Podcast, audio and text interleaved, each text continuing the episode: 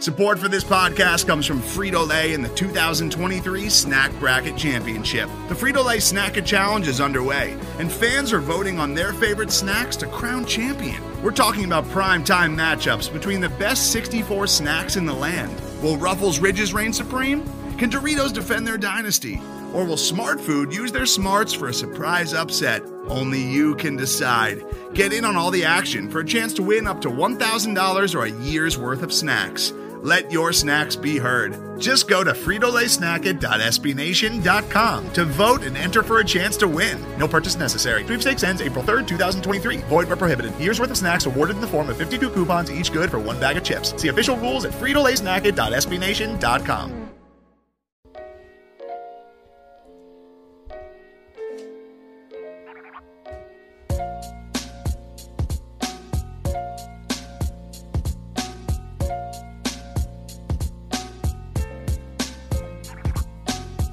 Warm up's not really, but when I woke up this morning, I was feeling pretty dangerous.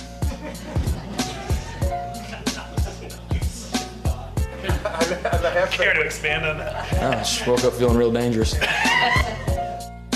All right, guys, welcome to the Oklahoma Breakdown Podcast, brought to you guys by SB Nation's Crimson and Cream Machine. I'm your host, Kami Robbie, sitting next to me is my co-host, Jack Shields. You guys can find us on iTunes, Spotify, Google Play, Google Podcast, Stitcher, pretty much anywhere you can find a podcast. So go ahead and re- leave us a five-star review.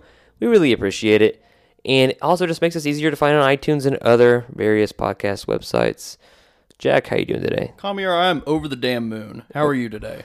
You know, I'm, I'm doing I'm doing well. Today was a good day. Are we still coming down from that high I'm of the? Uh, still coming down. Still coming down. it was pretty neat, wasn't it? That was that was uh like Oklahoma came back from the biggest deficit in program history, and I still didn't know what to do with my hands till like Monday Jalen morning. Hurts had that Tom Brady magic, didn't he? It's unbelievable. Twenty-eight three. Like- we're we're part of that meme now. How neat is that? Yeah, it's pretty neat. It's just, it's just unbelievable how that game turned out, and it's just after the game, first I just sat there for about 30, 45 minutes just processing what happened, and then I called my dad and was like, we just had like a sentimental moment of him just saying the word Sooner Magic over and over, and then, and then, and then he, then he, he's like, oh, Texas lost. And then he called Tom Herman a dumb redneck, so that was fun. Um, Tom Herman's like from the north, isn't he? I don't know. He still called him a redneck. That's cool. I'm fine with it. But uh, he was uh, yeah. I, I didn't. I really didn't know how to react. I didn't know if I should like go, uh, drink heavily, go take a nap, go run a mile, do a million push-ups. I, I had no clue what to do, and I, just, I so I just kind of hung out, hung out, and watched the replay of the game. I think a lot of people probably watched the replay of the game, soaking that in. I uh, I went down to Waco. How was Had an that? Awesome time. Their bar scene's better than people let on. I will say that, and their tailgating scene's a little better than people let on. Did you see Chip and Joanna Gaines? No, I did not. No fixer-uppers. No fixer uppers. Uh, Didn't go to like what is it? Their silos or Yeah, something two like silos. Two silos. that. I, I I'm not too familiar with their brand, but like uh, anyway, good time. Tailgating was great. They have uh, river tailgating, kind of like Tennessee does On the boats. Brazos, yeah. Pretty cool. Not not nearly as good as Tennessee, obviously, but not bad. Everything was smooth except for every single Uber ride we took in Waco was the weirdest damn Uber ride every single time. You gotta explain. You gotta explain. All right, I'm not going to go into some of them quite as much because they were kind of odd, and I don't want to talk about them on here. But one of them, we're pretty sure that she was like somehow affiliated with the Branch Davidians Oh, because she mentioned that she went to the memorial every single year. What memorial? The, for like the like the dude David oh, Koresh. David Koresh. Oh, yeah. oh, Yeah. Oh, not good. Yeah, not Oh, good no, at not all. good. Yeah, Stay some, away from that. Some major red flags there. I'm not the one who. Uh, Yikes flags. I'm not Those the one yikes. who ordered the Uber. I don't know what my friend gave for a rating, but one star was in play. Yikes. Then another one, he found it necessary to comment on the physical appearance of every single woman he drove by, regardless of age, and decided to roll down the window and holler at them Sounds on our behalf. Sounds like an Art Briles disciple. I- exactly. And That's like, weird. yeah, it was uh, it's a little uncomfortable. Not gonna lie. Yeah, not we okay. wanted to get out of the car. That's uncomfortable. That's yeah. that's very counterproductive in every way whatsoever. But uh, Anyway, the weirdest one is after the Oh, God. game. It's not. We're not to the weirdest one yet. No, not even close. and like uh anyway, my buddy and I we're walking we walk over the river and onto their campus to try to find a place to get an Uber. And it's cold outside at this point. It's probably like 40, 35 degrees Yeah, at this yeah. point. And uh, we're trying to get an Uber back to our other friend's Airbnb to go, you know, drink and stuff like that. Anyway, Buddy calls the Uber and the car on the GPS on the app it's staying in the same location about two miles away for about 25 30 minutes and at this point traffic is slammed so it's a beggars can't be choosers situation so like we're worried that if we cancel it we can't get another uber so we're just riding this Right. out Right. waiting for this person to move. And so my buddy eventually calls her and he's like, "Hey, where are you?" Uh, and she was like, "Oh, I'm you know stuck in traffic, whatever." And immediately when we hang up, the car starts moving, and we're kind of like, "What was she doing?" That's weird. Anyway, she gets there. It's a massive Dodge Ram with truck nuts, and her name is Fancy. oh wow. Oh yeah. Her name is Fancy. And anyway, as it turns out, she was chilling at the strip club drinking beers with her previous customers Nice man. after she had accepted our fare. Oh, what a nice. and we were just I mean, she was probably, you know, squandering her Friday paycheck from the oil rig or something like that. I don't know what her Fancy? deal was. Her name was Fancy. It was quite a thing. And we're just, you know, chilling outside trying to go drink. It's uh cold outside. And she's chilling at the strip club with some dudes. nice man. What the hell? That's that's uh that's southern hospitality. I suppose, man. She got one star.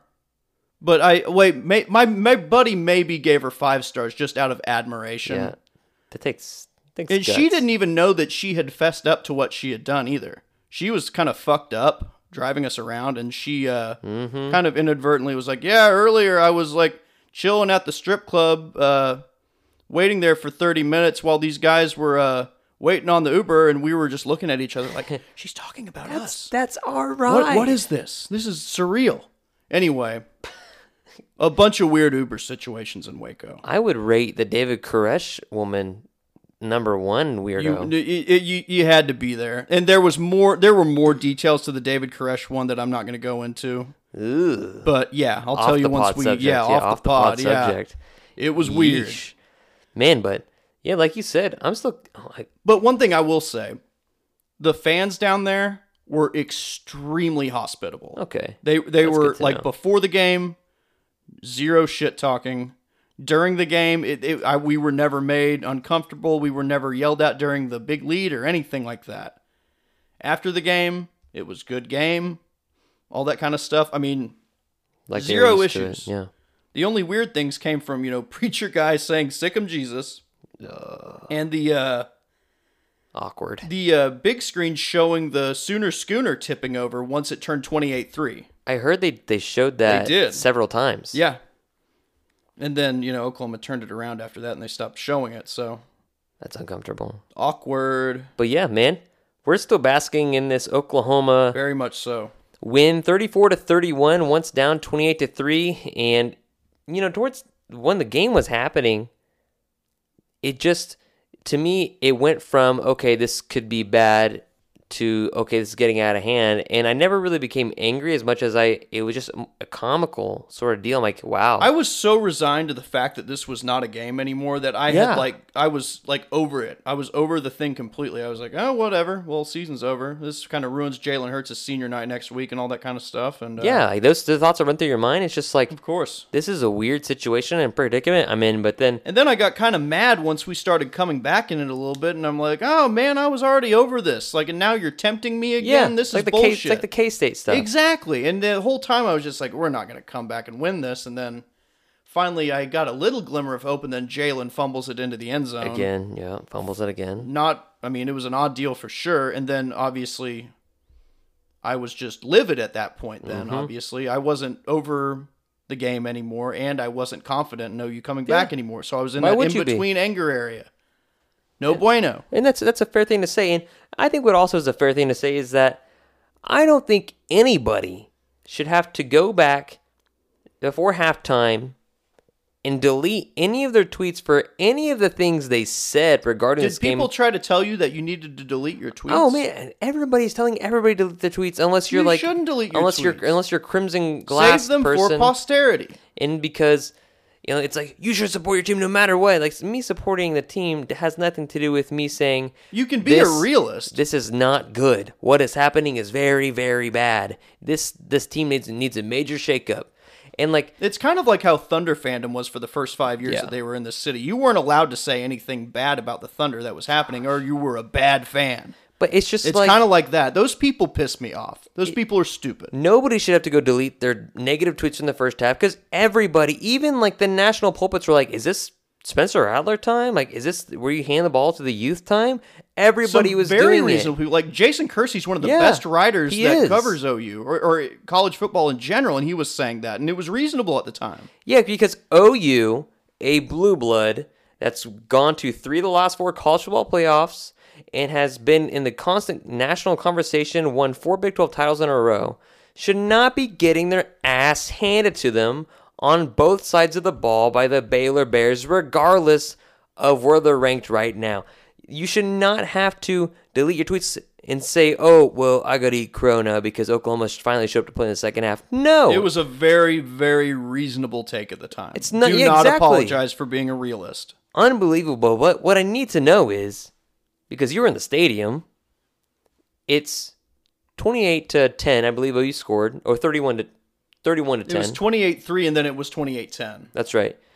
And then um, what was the mood of the stadium in general as the ball game hit halftime? I bet Baylor fans were probably elated. They were elated, and OU fans were in the concession lines, essentially. like they were drowning their sorrows in hot dogs and pretzels because they don't sell beer in there. But oh, that's quite yeah, unfortunate. exactly. I, I, I want to say maybe trying to think of which stadiums don't sell beer in the Big Twelve, and I think maybe that's the only one because TCU sells beer. Mm-hmm.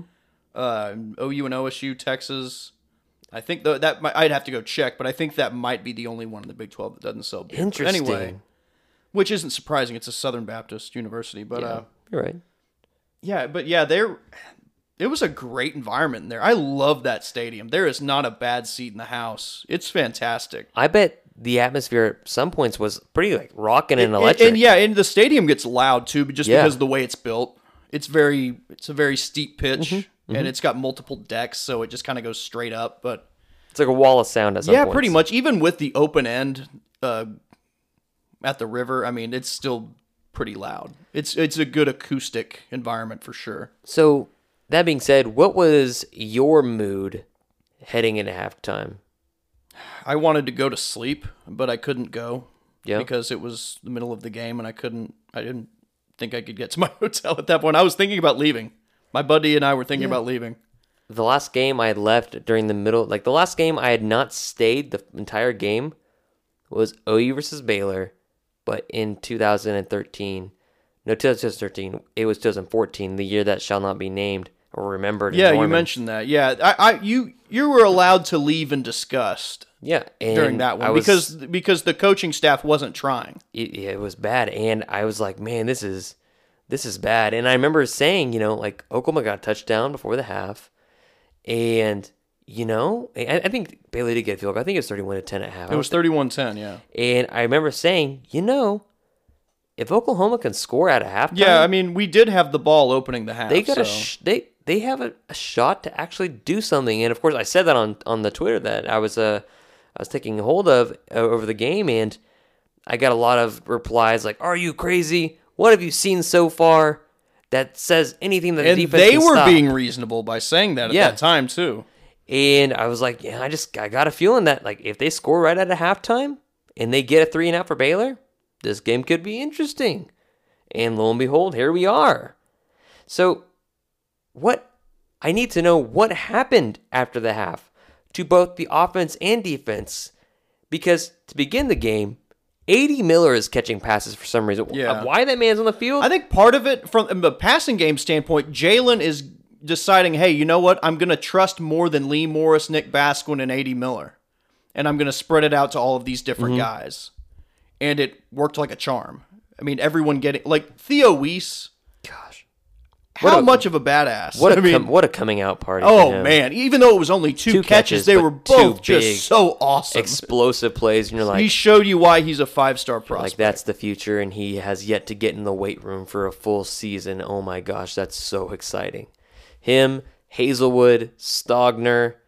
And Um, here's the thing, though, with those first half drives, tho- those were going to be methodical drives too, if not for the turnovers. Exactly. So Oklahoma was going to be churning clock just like they were in the second half. Mm-hmm. But just the difference was in the second half, it was working. But it was just fumble like Jalen. No turnovers. Jalen tried to bounce himself Except for with that the one, ball. obviously. But He tried to bounce himself with the ball, and he fumbles the ball. Jalen, a really, really bad lame duck interception. the pick was worse than the fumble. God, it was bad. Um, and then another fumble, of course, at the goal line, and you're thinking, man, I can't can't catch a break. Uh, eventually, Lincoln Riley, before the Jalen Hurts fumble at the goal line, huddles them all up at you know like what the 25 yard line, 30 yard line, and just he gave him a speech. He doesn't really talk about what's in the speech.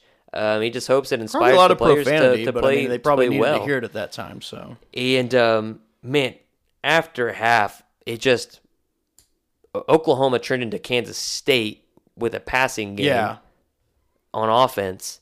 They just said, you know what, we're gonna bear down on this Baylor defense. and it was a situation where I really didn't mind Jalen Hurts keeping it either because he he, was ran the money ball 27 times. Unreal. and I'm glad he did. I bet his body was hurting like Oh, a yeah. motherfucker the next day. I bet it was aspirin. because he was taking some hits, but But and and you could tell Baylor by the end of the third quarter, they didn't want any of that offense. And they had another quarter to go. And then then you're keeping Baylor's offense off the field, which is always good news for a quarterback that's, you know, he's not really tearing OU apart. He's a really a big part of their Baylor's game plan was, all right, well, if there's no spy, Charlie Brewer's going to take right off in the middle of the field. Or he's going to throw it deep to Mims. That's basically what their game plan was, which and it was working. And um, the defense said, Alex Grinch said, you know what? We're not going to rush the quarterback. We are going to rush four, and we're going to contain instead of trying to get you know a blitz and a sack. That way, we keep them in front of us and try to cover as much as we can. And you know, making Charlie Brewer get out of a rhythm, very important. And also Ronnie Perkins. oh man, He- incredible. He's a sophomore. People forget that was his best game so far. I think best game. He, he recorded like what three sacks? I three sacks, yeah, including one on that last drive that Important. grinded a lot of mm-hmm. clock. He's going to be so good by the time he's a senior. Oh, he's man. only a sophomore. I don't know if he's ever going to be a senior. yeah, he'll have a good Yeah. next year. But it's just like he's a sophomore and he's definitely the most talented guy on that side of the line. And you look at what happened after after half is just Oklahoma's offense. They grinded out, but also Lee Morris, t- touch TD Lee, who we all learned to love under Kyler Murray.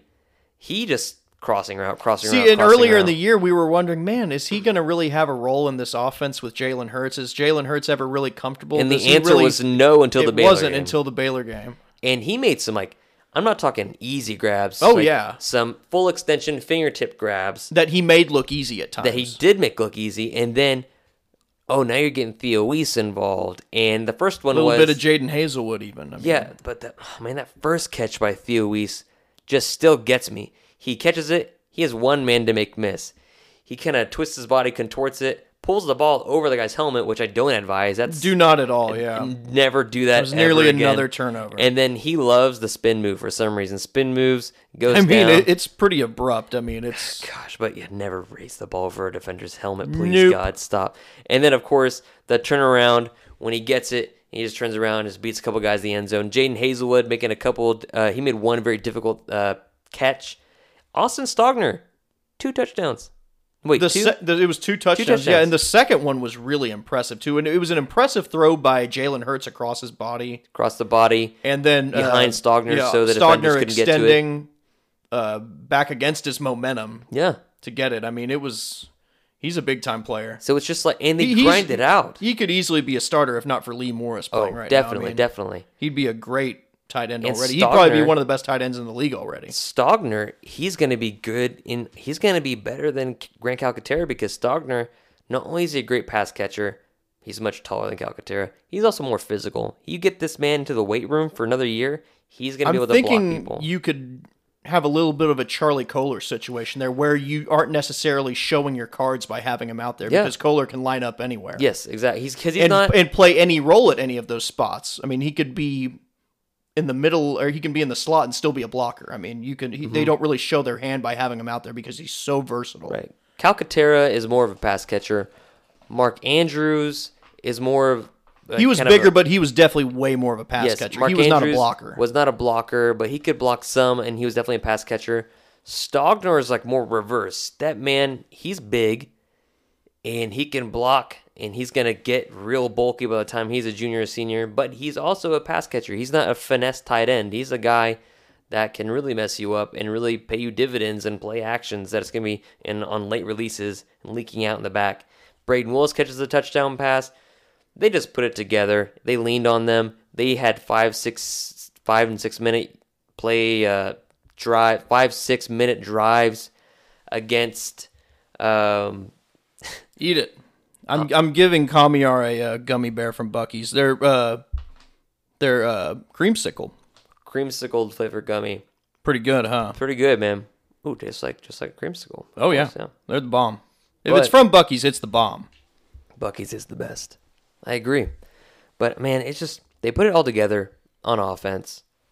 And defensive wise, two turnovers. Yeah, I mean, you saw how nuts the sideline went on that first one.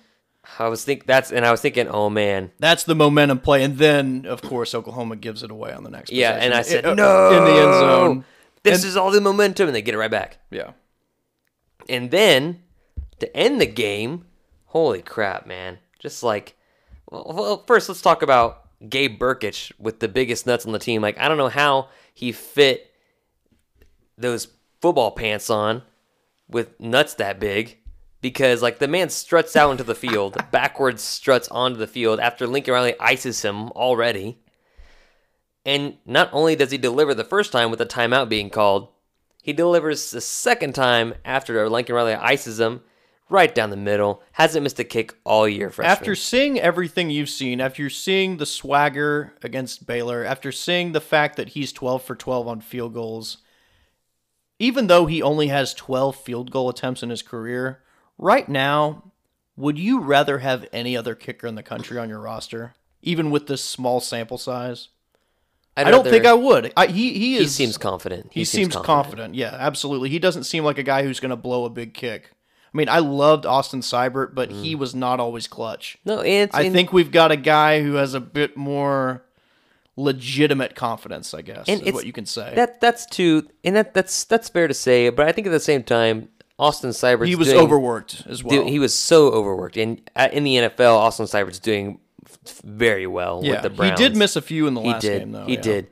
But I mean, when you're splitting duties 100 percent of the time at punter Hurts, and, and kicker, you don't you can't get a full go at it. And so now that Oklahoma finally has one punter and one kicker, it's Reeves really, is still a little shaky, but I mean, A little it- bit. it's he's still. Oh, I mean, we don't really punt very much, so it's not that big of a deal. But I mean, it- it's good to have a guy that specializes in each. That way, they can divide their time equally. That way, nothing is suffering from that. So, Gabe Brkic, man, stock up to you. Kudos to you for having some big nuts. My to favorite be kicker in a very field. long time. Goodness gracious! And then let's talk about Nik Bonitto, man. He's the guy that ends the game effectively. When what- he dropped the first, Yeah, one, what's your I- reaction? I, I, I was like, well, fuck, oh, OU's going to lose this game when he Yeah, dropped that first. that's one. what I thought. I was, like, they're well, that's drive a, down the field. I was like, wow, that is a horrible omen. And then next play, right back at you. and totally redeem yourself. Yeah. it's just like I was thinking. I was like, all right, they're rushing four. That's weird. They're dropping their rush linebacker. They haven't done that all game. That's what I was thinking the entire time. I was like, Nik Bonitto's not rushing or setting the edge. He's dropping back in coverage. And then, of course, Charlie Brewer throws it right to his numbers. And it just hits him in the chest, and he just falls down. And like everybody knew he dropped it, but he tried to like play it off, and the referee's like, "Yeah, get that crap out of here." We all knew it, and I'm just like screaming in my house and like punching my ottoman. I'm like, "Why? Why me?" And then it's like, "Well, let's get another go at it. Come on, just like don't let him score a touchdown. If we have the momentum, let's let it go overtime at least, or make him miss a field goal or something." And then instead of dropping straight back, Nik Bonitto follows his guy into the flat. And Thank God for Nik Bonitto being over six feet tall. Thank God for this past regime recruiting defensive players with over six foot one wingspans because he needed all of that six foot one, two, whatever wingspan he could do, he, he has to pick that ball off and effectively end the game. And, you know, people have been picking on Nik Bonitto because he hasn't been setting the edge as well as John Michael Terry has. But man, what, what a way to seal that victory. And what a good game for him. And, and after after the game, Neville Gallimore was, you know, he came and dapped him up and talked about big time players make big, uh, make big time plays in big time games. And you just you're just happy. And I watched that I watched that replay like ten times as as far as that last sequence because Brewer the ball snapped early, so he like, kind of panics already. Oh, OU's bearing down. Ronnie Perkins is breathing down your neck. He gets her out in the flat, and Nik Bonitto just beats him to the punch, and it's done. What's the stadium atmosphere like after that? Okay, so obviously morose, but at the same time, you could tell, and at, by talking to people, you could tell this too. They were proud of their program that uh-huh. day, if that makes sense, because they hosted game day in the morning. Yeah, of course. They entered Lee Corso undefeated. picked Baylor. They had probably the best stadium atmosphere they've ever had.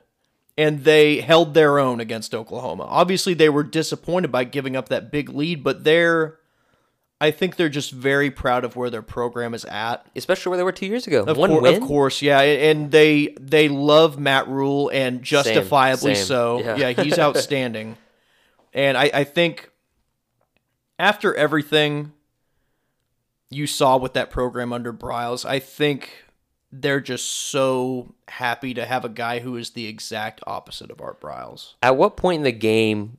and so they they they were exuding some pride in their program. I think after the game, and they weren't you know giving us any grief or anything like that or being Mm-hmm. rude or anything like that. They th- before the game, during the game, after the game, Baylor fans were pretty good. I've heard some complaints about the fans being kind of lippy in the stadium, but I mean, what stadium isn't going to be like that in that Exactly, situation? I mean, they really weren't that bad.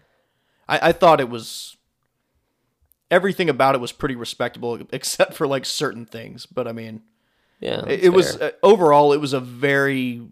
I was impressed with the atmosphere. At what point in the game could you feel that the Baylor fans started to feel the tide turning? I would say the after the first touchdown that OU scored in the first half, or I think it was. It, I think they really felt it actually with their with Hasty's turnover, Mm-hmm. and that's when OU fans started feeling it too. That's when their buttholes started clenching up a little bit. I think, Yeah. but That's fair to say. I Yeah. mean, Oklahoma, they can if they can pull within two touchdowns with two whole quarters left. Well, you know that bodes well for Lincoln Riley, especially if they can get another turnover or uh, s- uh, at least one stop. And as you saw, that's what happened. They got four, three, four stops in a row. It's just impressive. And Alex Grinch, though, during the game, man, he lay, laid into into Buki, and he would lay into a couple players, and um, just with the simple message of do your job, do your job, because he talks about, and he talked about this in the presser. Oklahoma's defense, what's keeping them from being successful and a very not an average defense, but a great defense is they have something called selective execution, which I thought was really interesting because it made me think of selective hearing.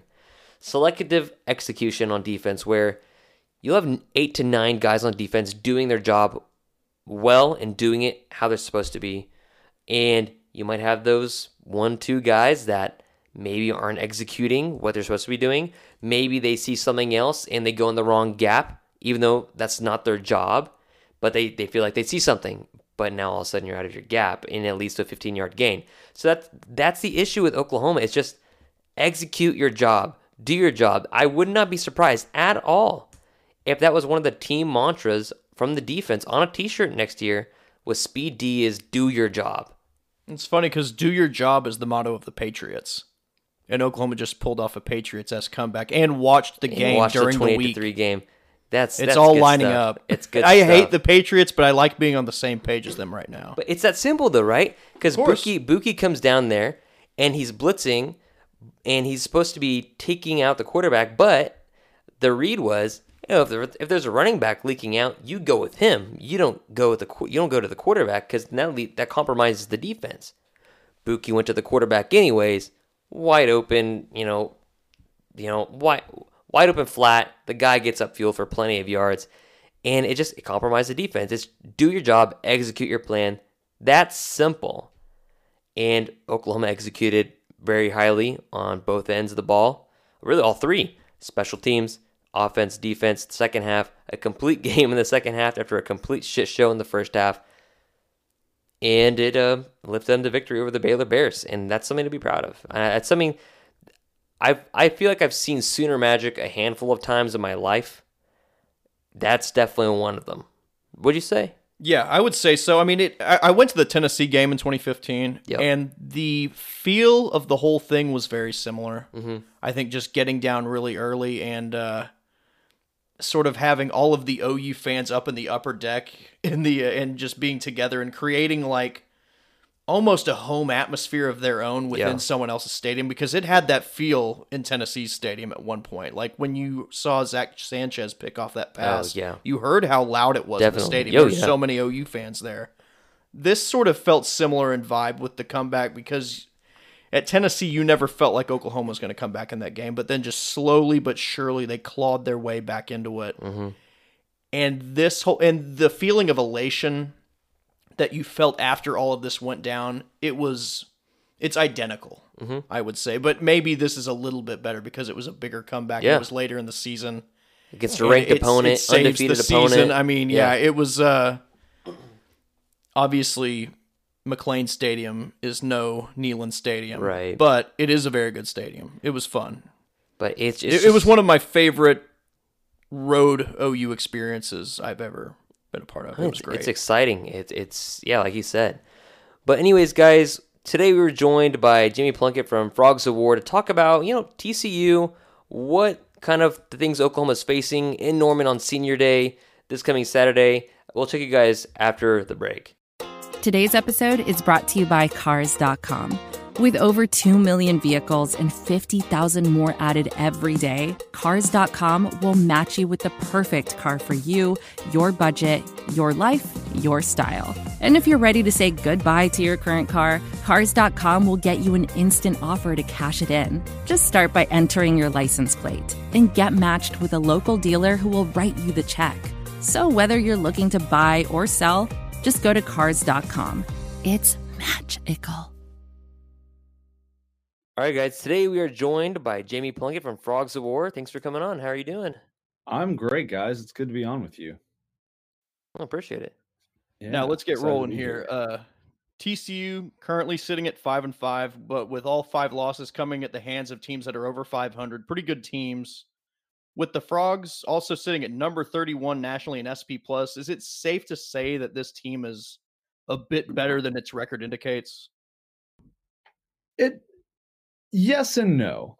So TCU's schedule has TCU season has, has been a very confusing season for Horn Frog fans because I think everybody came in with high expectations, knowing that it was a senior laden secondary, a ton of talent along the defensive lines, especially with Ross Blacklock, two senior running backs, and Darius Anderson and Sewo Olonilua, senior tackles, Anthony McKinney and Lucas Niang. And that kind of helped everybody overlook the fact that TCU has a true freshman quarterback and a lot of young guys at linebacker and in the secondary as well.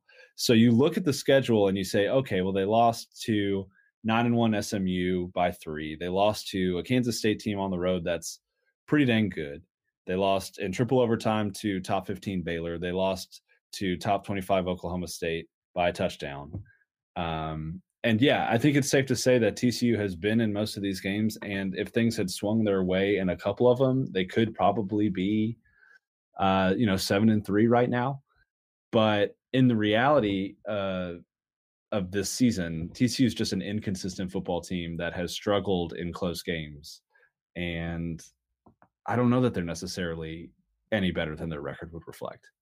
Yeah, like I was looking at their schedule and I saw that really the only team that they really had a rough go around with was Iowa State. Everything else was, like you said, within a score, and like even Yeah. some of their wins are within a score, and it's just they're, they're playing a tough defense, um, and really figuring out a way to score has been a problem in some of it. Would you say?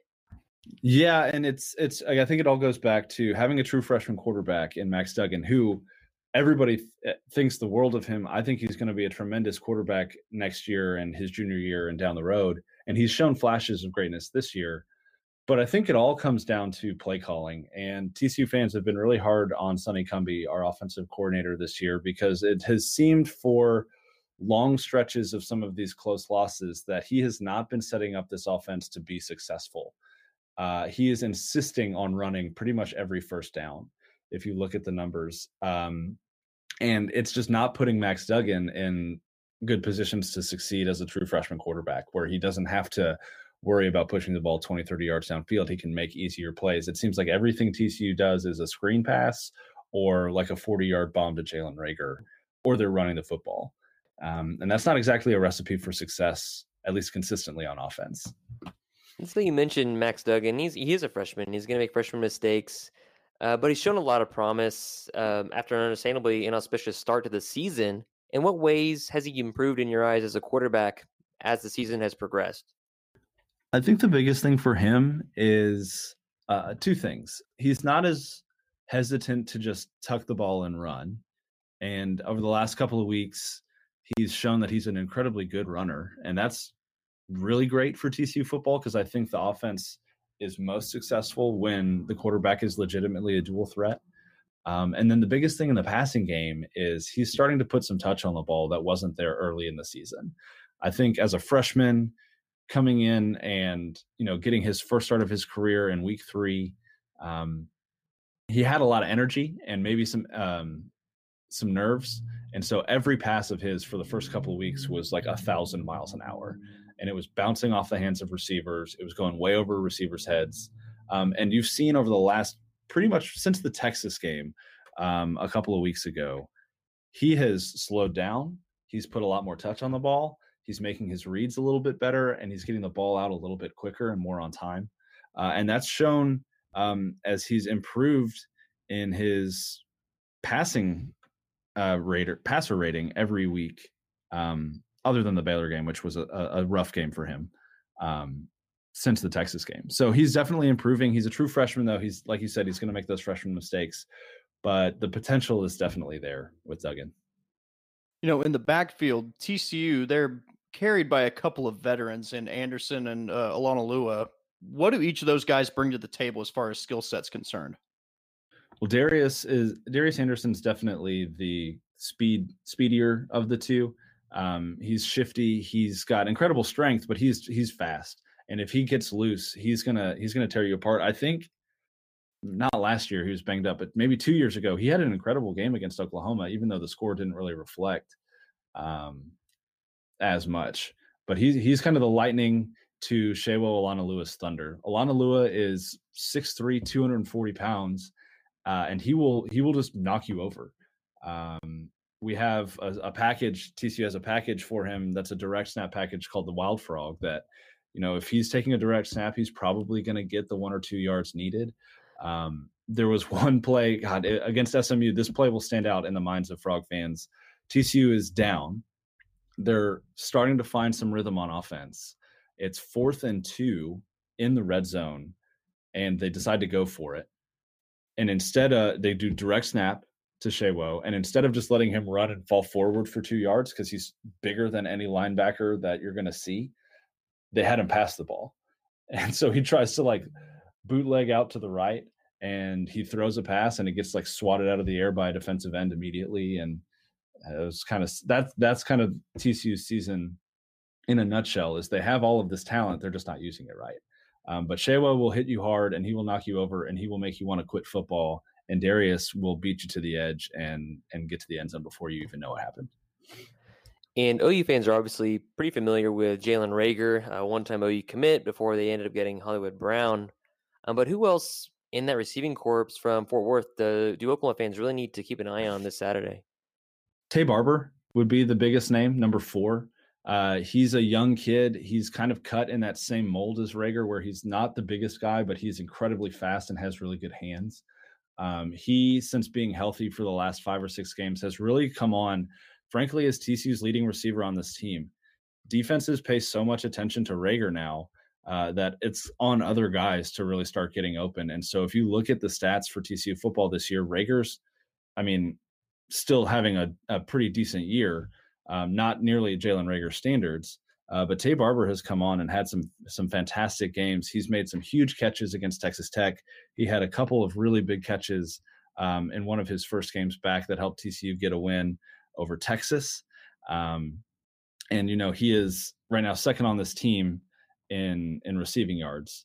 Uh, another guy to, to really keep an eye on though is Pro Wells. It's he, he's the first tight end in recent memory for TCU that's caught more than like three passes in a season. Hmm. He's got five touchdowns on the season that's tied for the most with Reagor or with Reagor.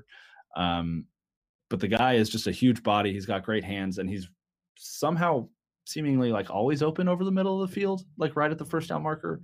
Uh, and that's a really good quality for a tight end to have. And it's especially good, I think, for a true freshman quarterback like Duggan to know that that safety valve is there when guys like Reagor and Barber are covered deep.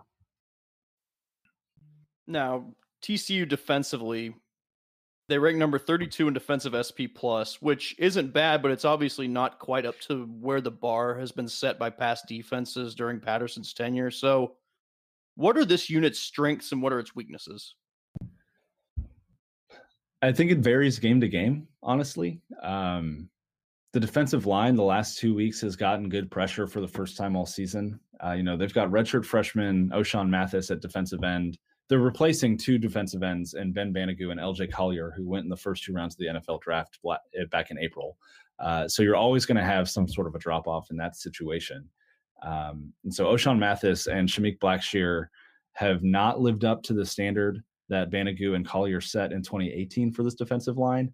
And I think that's allowed lines to focus more on Ross Blacklock. And so before the Baylor game, the defensive line had combined for two and a half sacks all season. And in the last two weeks, I think they have five. So they're starting to get things figured out and they're starting to get more pressure on opposing quarterbacks.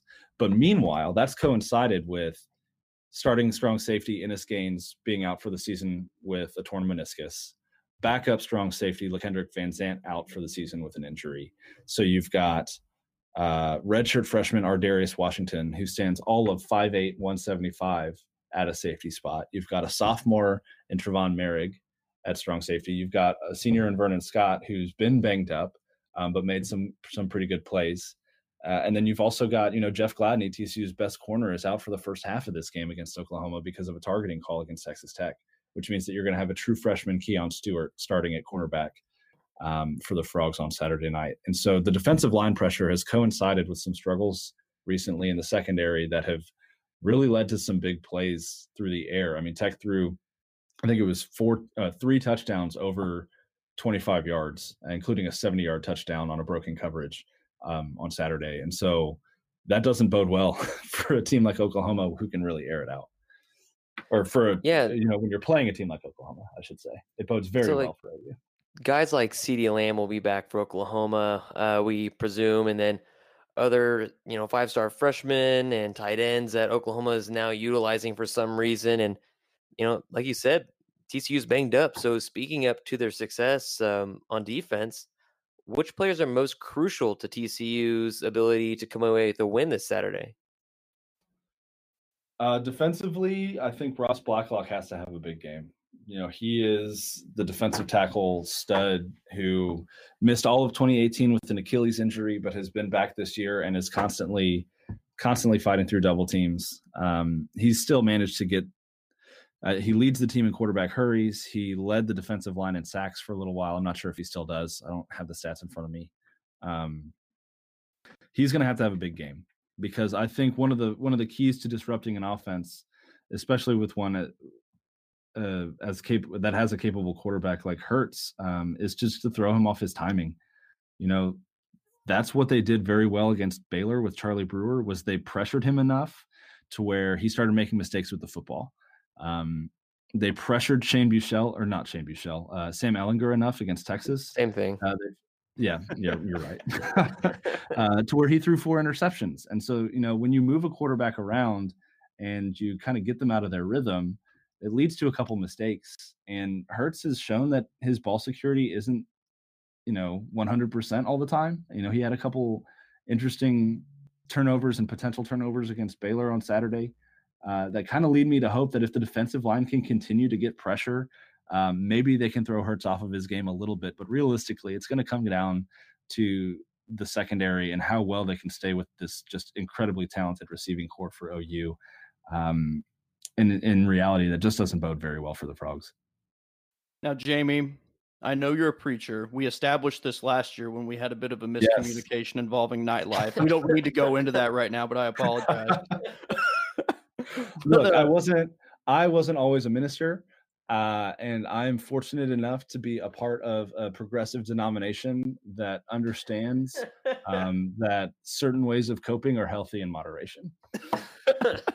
Good to know. So, anyway, I need to get your reaction to the Baylor preacher saying "Sic 'em Jesus" during the pregame invocation. How big of a no-no was that in your eyes, and how uncomfortable did that make you? Uh, well, um, this is the first I'm hearing of it. I'll Wait, really? Honest with you, wow. Yeah. So tell me more. So was this like the invocation, the prayer before the game? Yes, he says, yes. He, he said, "Sic 'em Jesus. Jesus." I mean, do we really expect anything more from Baylor? to be completely honest with you, I I will say this: I know the chaplain at TCU. Uh, she's an incredible, incredible person. Uh, she would never end an invocation with, you know, frogum Jesus or whatever our equivalent would be. um, so, yeah, you know, I think I think you know you just give just end a prayer. Just yeah, give him hell, Jesus. You know, uh, that's a little too real for some some branches of Christianity. Um, but yeah, just end your prayer and then you know after that say whatever you want, I guess. But I don't think Jesus takes sides in a football game. Oh man, that's good stuff. Uh, Jamie, who's your favorite TCU alumni outside of sports?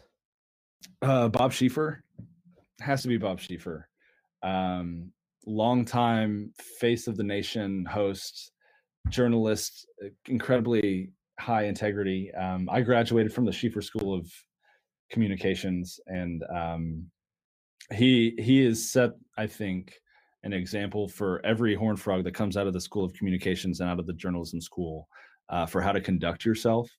And you know, I know that we work in a fan site arena, um, but it's definitely something that you know kind of trickles down.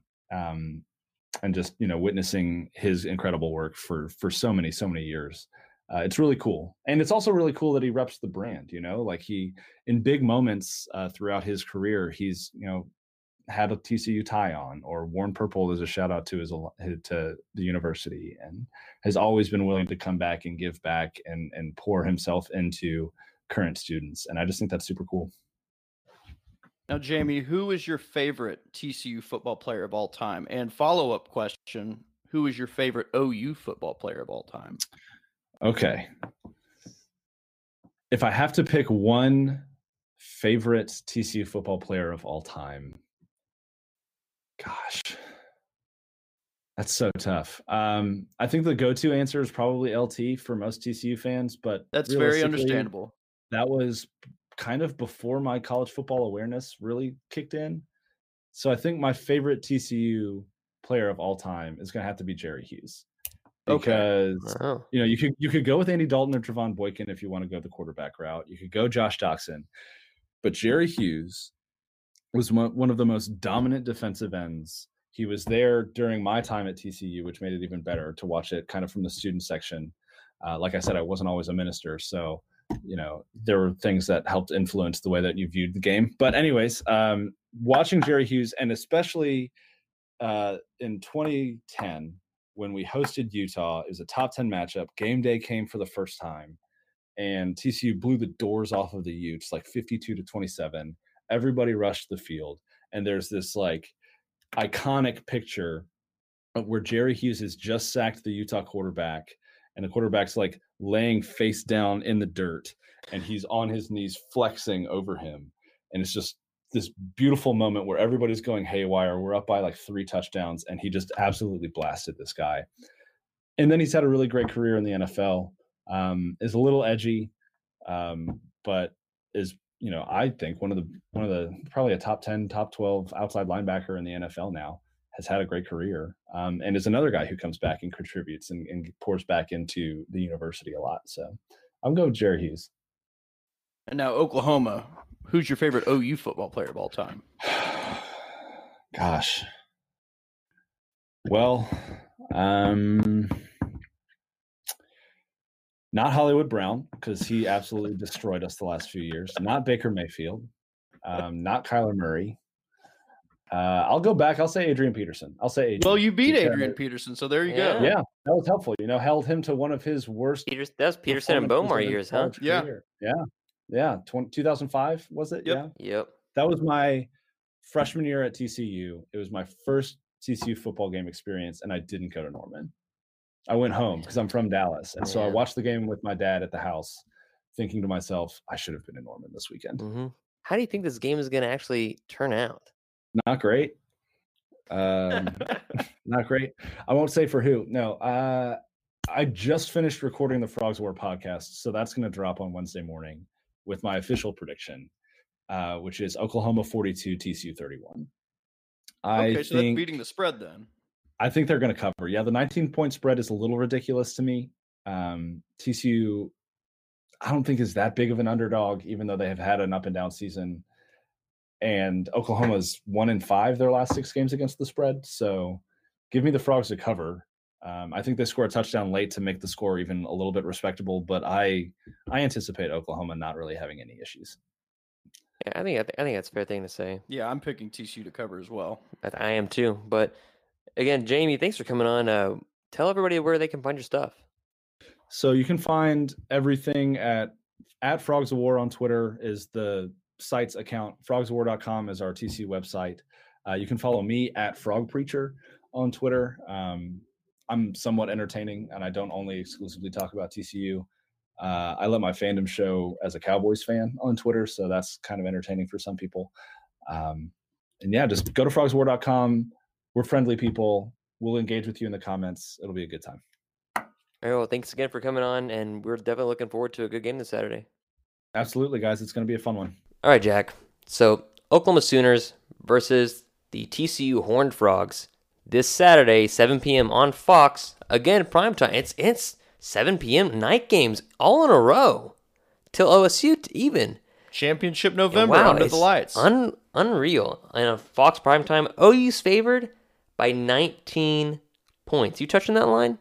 no. Hell no, I'm not touching that line. Absolutely not. No way in hell am I touching that line. So TCU, um, you know, we talked with Jamie for a while. TCU's trying to get bowl eligible. They're five and five, and like I think we agree, they're probably one of the best five and five teams in the nation. I looked it up there. As far as SP Plus is concerned, they're the number three five and five team, which is whatever. But they're number thirty one nationally at five and five, ahead of a lot of teams with better records. Yeah. Because they've lost to good teams, and have played them close. Mm-hmm. Ba- Baylor should have had really close time to beat Baylor. The only team they really did not have a time or an opportunity to beat, Iowa State, Iowa State Ames, and which Ames. there's no huge shame in and that. that's that's very fair today. And so TCU trying to get bowl eligible at five and five, but I mean, let's talk about the Cheez It Bowl. I, I'm I'm always down to talk about the Cheez It Bowl. We took a picture next We to the took- Cheez It we Bowl did at trophy Big 12 at Media uh, Big 12 Media Days. That was such a garbage game, but it was so fun. it was. I, I you just kind of reveled in the shit show that was going like down in a front train of your wreck. eyes. You want to turn away, but I couldn't. That game was example number one of why college football Twitter is the best sports Twitter. Mm-hmm. It beats the hell out of NBA Oh, Twitter. And it beats the hell out of NFL Twitter. NFL Twitter's too serious. NFL Twitter sucks. It sucks. Except the Baltimore- baseball Twitter's just nerdy. Baseball Twitter's good, and you have certain teams with their accounts that have fun with it, like Baltimore Ravens. They like to have a lot of fun, but college football Twitter's undefeated 100% of the time. Completely. And um, man, TCU, but they're trying to get bowl eligible. Their their last two games are, of course, in Norman with their freshman quarterback on senior night. Doesn't look too promising for Max Duggan, and then of course they have I do like him in the future. I though. do He's like going to be a Duggan. very He's good be quarterback. And then they have West Virginia at home, who in West Virginia they're they don't suck. The They're Big, feisty. the Big Twelve in general. They should suck, but they have an incredible Yeah. coach. the Big Twelve is not bad, and even Kansas is formidable for the most part. Uh, if they're turning the ball over, they suck. Yeah, of course. Yeah. not- Most teams suck when they turn the ball But over. Oh, well, you've been having that issue the past few games. But if if Kansas is not turning the ball over, more than formidable to beat decent teams and hang in games. I was surprised that OSU was taking care of uh, Kansas the way they were this past weekend, and then I found and out they about didn't all even the turnovers. Yeah, of course. Yeah. But what they score? Thirty-one points. Yeah. It's just, you know, it's it's surprising. So TCU trying to get bowl eligible. The back's not against the wall just yet. I think backs will be against the wall against West Virginia next week if when and if Oklahoma delivers a loss to them. But Do you picture a potential letdown for OU this week? I picture Oklahoma maybe. Mm, I think they still might be on an emotional high from the Baylor game, and I. But I do know that I mean, this thing might have heightened their sense of urgency on defense, especially That makes sense. and I think this thing might have heightened Jalen Hurts' sense of, oh wow, I don't just have CeeDee Lamb. Like Theo Wease is amazing. Austin Stogner is incredible. Kennedy Brooks in space is great. Um, and uh, Jadon Haselwood, my goodness, he's got so many weapons. Lee Morris made his revival of a comeback, his the Lee Morris renaissance in one game. It was nice to see that, and so I think if you're looking, if you say let down by Oklahoma doesn't cover the spread, and then they win somewhere along the lines of like 38 to 24, yeah, sure. Yeah. Uh, but I mean, I don't, I don't expect Oklahoma to be within double, uh, within single digits of TCU, if that's what we're saying. I- yeah, they're a far superior team, and like like uh, Jamie said, TCU's been an inconsistent team this Very year. inconsistent, and they have, they have a Too many weaknesses. I mean, their offensive line isn't the best. The the last few games they've been giving up two, three they're sacks. young at linebacker. TCU's usually great at linebacker, and they're really young at linebacker. I didn't even year. realize Gladney was going to be out for the first half. Yeah, and they're That's banged up. huge. They're banged up at safety. They're banged up at a lot of positions. Uh, freshman quarterback who does run the ball a lot, which I think Oklahoma's going to use partially the same same scheme they used against maybe Texas and Baylor in the second half, which is don't worry about blitzing this man, just rush what you can and just contain the quarterback and see what happens. have Kenneth. Murray kind of spy him a little bit, Yeah. kind of like he did with Ehlinger So, or Ehlinger. I mean, Ehlinger. hard, hard G, Ehlinger. It's just you know, it's I I'm not I'm not really seeing a potential letdown as far as like Oklahoma, like Iowa State. That was a letdown. I was like, wow, that's a collapse, not a letdown. Um, but I don't foresee them being within single digits of Baylor. But TCU, they're allowing 330 yards per game on defense. Um, and they battled every Big 12 foe tough besides Iowa State. I mean, what do you think about that? What do you think there's a possible letdown in store for you? Oh, I mean, I think the defense obviously did look good in the second half against Baylor, but also they were fresh the entire time. Oh, yes, and they, they did catch a couple of breaks in the second half. You had that bobbled ball that was going to be a first down on Oh, one of God those bless. drives. That was about to make me puke. But Sick then, Jesus. Yeah. But uh, I mean, obviously, yeah, the defense was great in the second half, but I feel like uh, some of it was maybe a tad bit of fool's gold as far as uh, Mm-hmm. perception's concerned. So I think it's fair. I could. I mean, this defense still obviously has some weaknesses. So Mm-hmm.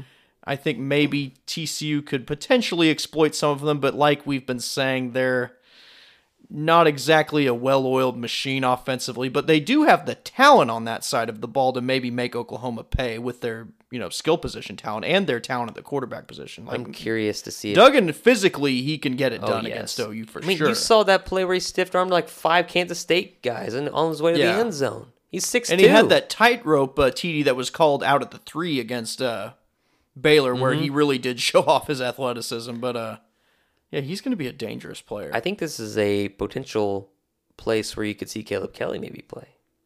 Wouldn't you wait until Oklahoma State though? You might wait till just Oklahoma on State. the outside chance, chance that maybe you get in the playoff. playoff, yeah. I mean, you might as well just wait for Oklahoma State. It's a good. It's a good question. Yeah. Um, but man, it's it's intriguing, and you know, I don't really know what to say for TCU. I mean, like Jalen Rager, he's in a very he's a very important part of their game, but with their freshman quarterback and an offensive line that maybe isn't the best, he probably doesn't have as much time. To He doesn't exactly, and yeah, I mean, he's. Would you say that behind CeeDee, he's the best receiver in the Big Twelve? Like other than, I mean, uh, Tylan. uh, uh, I mean, healthy. Okay. Yeah. Um. Tylan, obviously. Tylan has a debate against CeeDee. He's that good. Yeah, Jalen Reagor. He's special. He's a special cat. Yeah, um, big time. but he's he's nothing like CeeDee. But I would say he be be a pretty close second. So, but yeah, at the same time, the way that the offense is built right now with a freshman quarterback and a bad offensive line, he's not getting as many opportunities, obviously, That's to true. damage teams. So that's been And hurting his statistics. Plus, been- he's been dealing with injuries himself. He's been hobbled, yeah. Yeah, I've been hobbled. He's he's under 600 yards on the year thus far. Very surprising. Which, as far as pace from past seasons are concerned, usually he's well beyond that. So, So, what are some of the edges that OU has in this game against TCU talent wise? well, I mean, you saw in the second half the defense, uh, the defensive line doing pretty well against Baylor's offensive line. I mean, TCU's offensive line is no not much better than Baylor's at all. So, I think OU can definitely exploit that matchup for sure. I think it's fair to say, and it's weird to say, with the absence of Kenneth Mann, it was nice to see Jalen Redmond play and Jalen Redmond yeah. actually make plays. But Jalen Redmond does not need to be playing defensive tackle. He needs to be having his hand in the dirt, playing or spelling Ronnie Perkins, or he needs to play the outside rush. Uh, I do not like him inside. I I hate it. He doesn't. That's not his position. He's too small for that position. He cannot be as effective at that position. It bugs me. But I think Oklahoma's defensive line. You know, I think I think TCU's defensive line might have more of an edge than OU's does against that offensive line, but it's I think it might be a push. Who knows? OU's linebacking core, weird to say it, better than TCU's maybe. yeah, just because of the inexperience at TCU. The inexperience at TCU, Odom's actually coaching him up. Uh, DaShaun White's, he, you know, he's not anything to this, this year anyway. He's not anything to brag about. Kenneth Murray's coming back around again, making those big swagger plays. TCU, any year, even if they have injuries, I'm going to say TCU has the edge in the secondary. They're just so well Yeah. coached in that system, that three three five, or four. No, Jer- Gary Patterson in the four two five, and um, but offensively, Ga- oh, Lincoln Riley has the ultimate edge. He has owned Gary Patterson. Since he's been an offensive coordinator, Yeah. even yeah, I mean it's Gary I guess, I guess yeah, TCU's last win in this series was 2014, and that's when Josh Heupel was. Gary Patterson said it. It's backyard football on steroids. Like you can't properly game plan for this. And now you have a quarterback that's 6'2", 220, 230. And Gary Patterson loves undersized linebackers that are fast. you know? And like you know, like Jamie said, they have a safety that's all 5'8", 170 pounds, 180 pounds. This little man's We saw that last year at known. Oklahoma. Yeah, with Buki at safety. How'd that work out? Not, Not well. well, Now not he's a nickel, and he's doing pretty well. Actually, He's doing okay. so. He's having a pretty good season this year. He's had some really good games. But He's Lincoln Riley with the ultimate flashes edge. of brilliance. with his playmakers, and they have the offensive line. The offensive line, I'll say this: Oklahoma's offensive line has more of the ability to lay on TCU than TCU's offensive line has the ability to lay on Oklahoma. That is correct. I mean, you saw what the offensive line did in the second half against a really good Baylor defensive front. I mean, Baylor Oklahoma was is top what fifteen? Yeah, at I mean, S&P? they have some monsters on the defensive Yeah. line, and I mean, and they were they're nasty too. I mean, so Oklahoma took it to them. In the they did. half. I mean, and they had it taken to them in the first half, and then bounced back to bounce, bouncing back to do that after being shown up in the first half. That was really impressive. And I was proud of their growth because against Kansas State in the third quarter, they were shell shocked. yeah, Baylor, they said, nah. They fought back and they pushed as hard as they could. And they got back in the game and they won it, of course. But TCU, they're not the greatest. They're they're five and five. They're not bowl eligible yet. They're not going to come anywhere close to the Big Twelve title game in the next few years. Uh, maybe when Duggan is a junior or senior, they might have a chance because that defense is always going to be there, and they're recruiting DFW. But what are your predictions for this game? I like you said the 19 point spread. I'm not touching that. As far as a score prediction, what are you thinking? I'm thinking maybe like uh I bet the OU offense actually has some success. I bet they score in the 40s somewhere, like low 40s. I'd go 42 for Oklahoma. And let's go let's go 42-27 Oklahoma. No way. He wrote it down before I said it and I didn't see him. It, it was behind his uh, laptop monitor. I originally thought 38 24. I said, no, give me OU 42 27. Bump it. 42-27. That's what we're going with. right. So, not against this. We're against the spread, but we both agree that Oklahoma should handle business. Yeah, on senior day. absolutely. Yeah, I feel like that's. I feel like that's fair. What's going on to right now, and literally stuff that just dropped today. College football rankings come out. Baylor, Drops only one spot. some basically rewarded, drops back just one spot. uh, after a very close game with Oklahoma, after being undefeated. Oklahoma rewarded slash Not, really. at They kind of moved up to nine by default. like basically like punished by not because like you had people like lost moving up to nine by Yeah, default. Baylor only moves down one spot. They're number 14. TCU comes into the poll at number 22. Wow. And so I kind of figured at the same time you can see why they're behind Penn State right now. And you can see why they're Penn State got worked by Minnesota. they did get worked by Minnesota, but they've had some other okay wins. I mean, they and their strength of schedule's been slightly better. It's true. We'll, they'll see The thing is, weekend. I mean, Oregon and Utah, the Pac-12 sucks. the Pac-12's garbage. I don't know why those two teams are getting so much credit. Like Oregon is getting way too much credit Who for are the- barely losing to a freshman quarterback at Auburn. Who I are mean, the top four teams in the Pac-12? Utah, Oregon, USC, and probably Washington, who has Washington? like four losses. and would who would win in like a bracket of those top four teams in Oklahoma, Baylor, Iowa State, and name a fourth team? I'd, I mean, the only team from that four in the Pac-12 that really challenges Oklahoma, I think, is Oregon. Yeah, because Oregon has a good defense. But I think Oklahoma probably works Utah just because they don't have the firepower to hang with OU. And then I would obviously pick OU to beat Washington and the other teams. it's the Pac-12. Is they're not good. it's And not. It's horrible. It's, It's, the worst conference out of the Power Five. Well, actually, the ACC might be much Yeah, worse actually because. Clemson, Clemson's it. legit, but They're the rest of that of league a is so bad. It's just no bueno. Like I, I wouldn't call any team outside of Clemson in that league good. I would say that Wake, Wake Forest is okay, and that's it. they're not. Clemson's gonna, not going to lose. No, absolutely next, not. like, who are they going to play in that championship game? Virginia?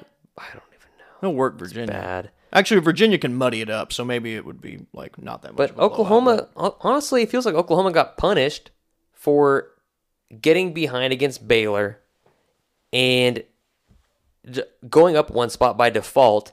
And it's weird because the cultural playoff committee they'll talk about like, oh, and, you know, so and so had a really good loss, and Oklahoma's over here defeating a undefeated team in their stadium cultural game days there and literally it's the highest rated game people have watched it peaked at um the, the- peaked at like eight point one million or 8.1 something like that. at yeah, 10 o'clock? eight something.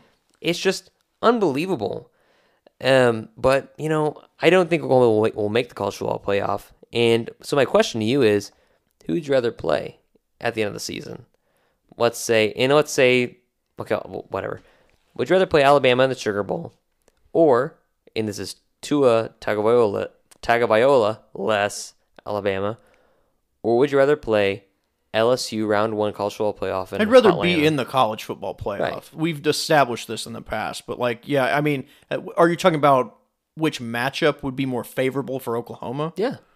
I would say that. I mean, obviously, Alabama without Tua would be more favorable for See, Oklahoma. I'd but- say I mean, obviously, Oklahoma can score a lot on LSU, but at the same time, you know, Bama. Like, it's not like Bama's defense is that great either. Right.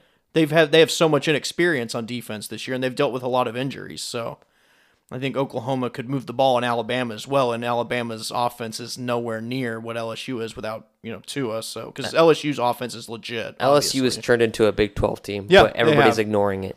Why did it take them so long to like just decide? Oh, well, we'll be uh, sort of creative on offense. It's funny how it works that way. Now that you're actually being sort of inventive offensively, things are going well for you. Crazy, right? It's just like I honestly I like Oklahoma. I like Oklahoma's chances more against LSU and Atlanta than I like against Alabama Without and Tua? Yeah.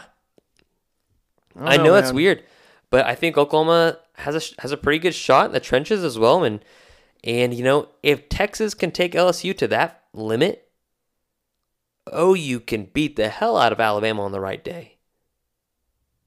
I thought you were saying Alabama was the harder one. I mean LSU. Yeah. I mean I mean LSU.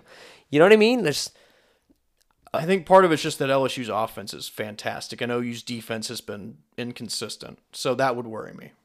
we'll see. I mean I th- I, I think I mean I, I understand. I think point. we're going to end up just playing Alabama in the Sugar Bowl. I think it's quite possible. I think OU's going to finish fifth in the college football playoff rankings after winning out, is Yeah. what I think, which is dumb because they deserve to be ahead of whoever wins the Pac 12. Mm-hmm. But whatever. But stranger things That's out of our happened. control. Stranger things have Well, right now we're we're, we're uh, rooting for old Herm Edwards Yes, definitely. to beat Oregon. So and rooting for someone to beat uh uh Who are they playing? Utah. Yeah. But Caleb Kelly, let, let's say this for next year. Caleb Kelly comes back. Let's say Alex Grinch convinces Kenneth Murray to come back. I don't. I, I, you, hear that there's a little bit of smoke there. It's possible that he has. That seems it to me. It seems unlikely, just because I think Kenneth Murray can go in the first round, and why wouldn't you leave if you can go in the first round? I think it's fair to say. I'm just saying. Let's let's say it's possible that he comes back, and Bill Bedenbaugh convinces Creed to come back. Can That this, seems more likely. can Creed this squad win a national title without CeeDee Lamb? Yeah, yeah, absolutely. Because you you yeah. see, you've seen these freshman receivers, Oh yeah, how good they are. I How- think 100% they could. Big of a game changer all three of them can be. I think 100% they could.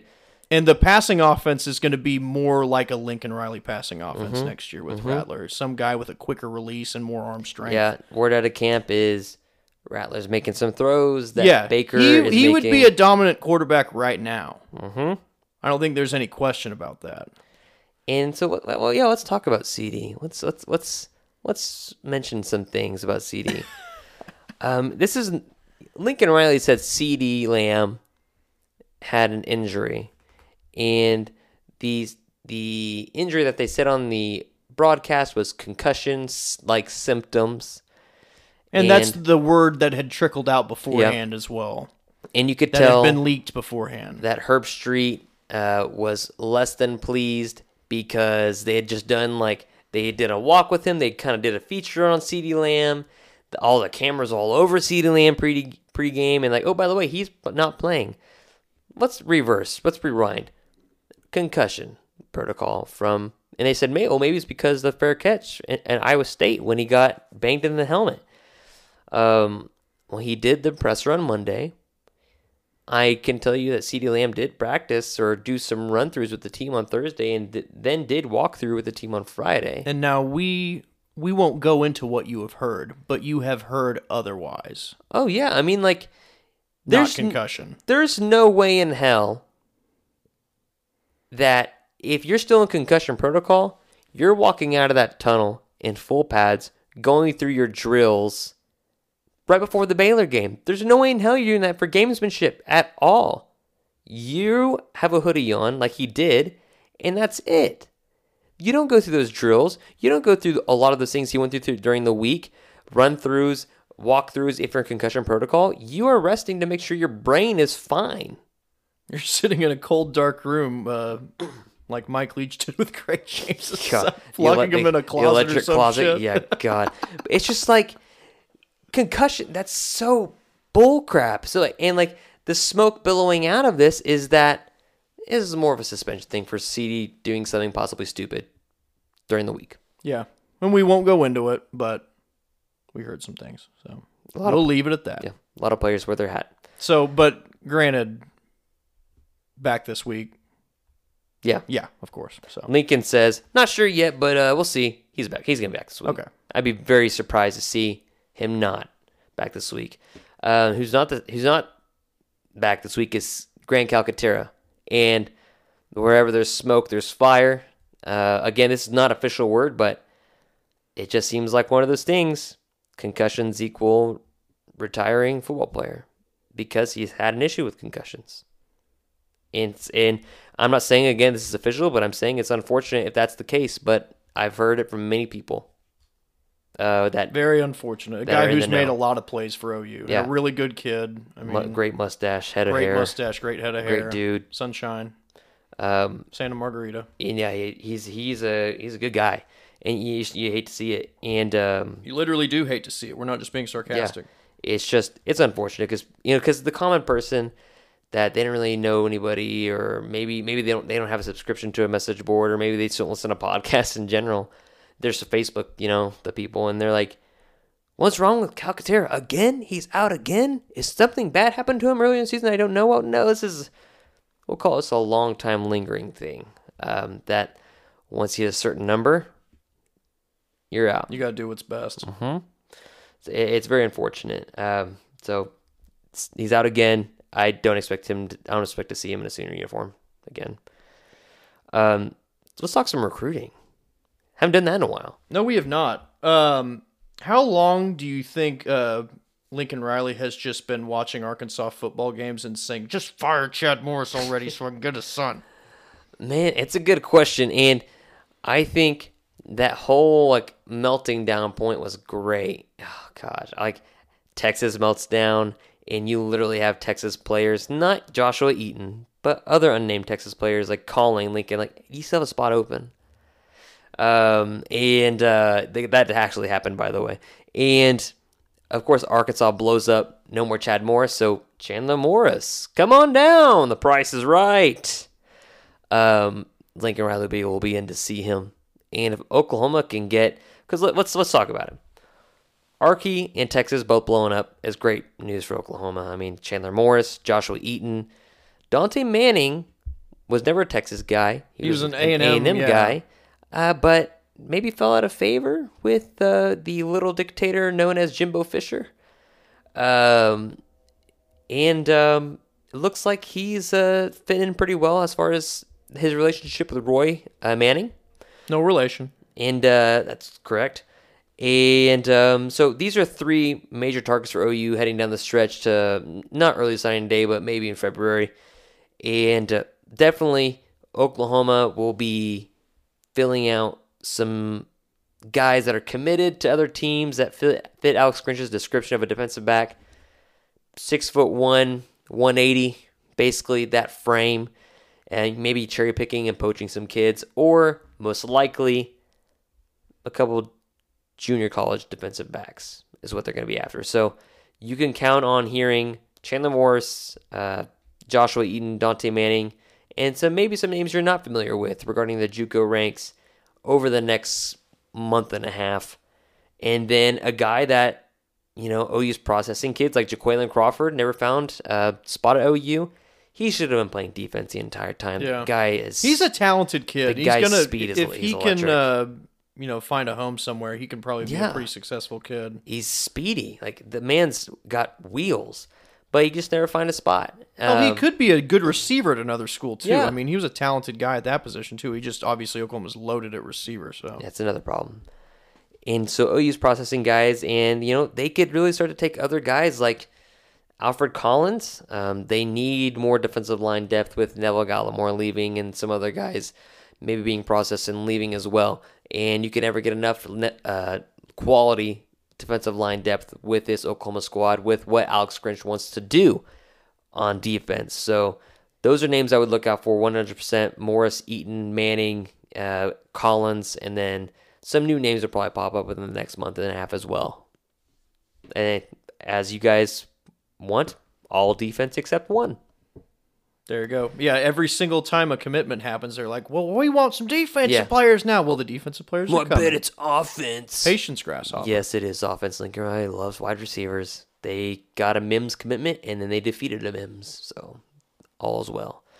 But man, that's that's all I have. It was a it was a loaded pod full of Sooner magic. And This was almost a very sad podcast, but it's not a sad Yeah, podcast. right, It's right. a decidedly not sad podcast. opposite of sad.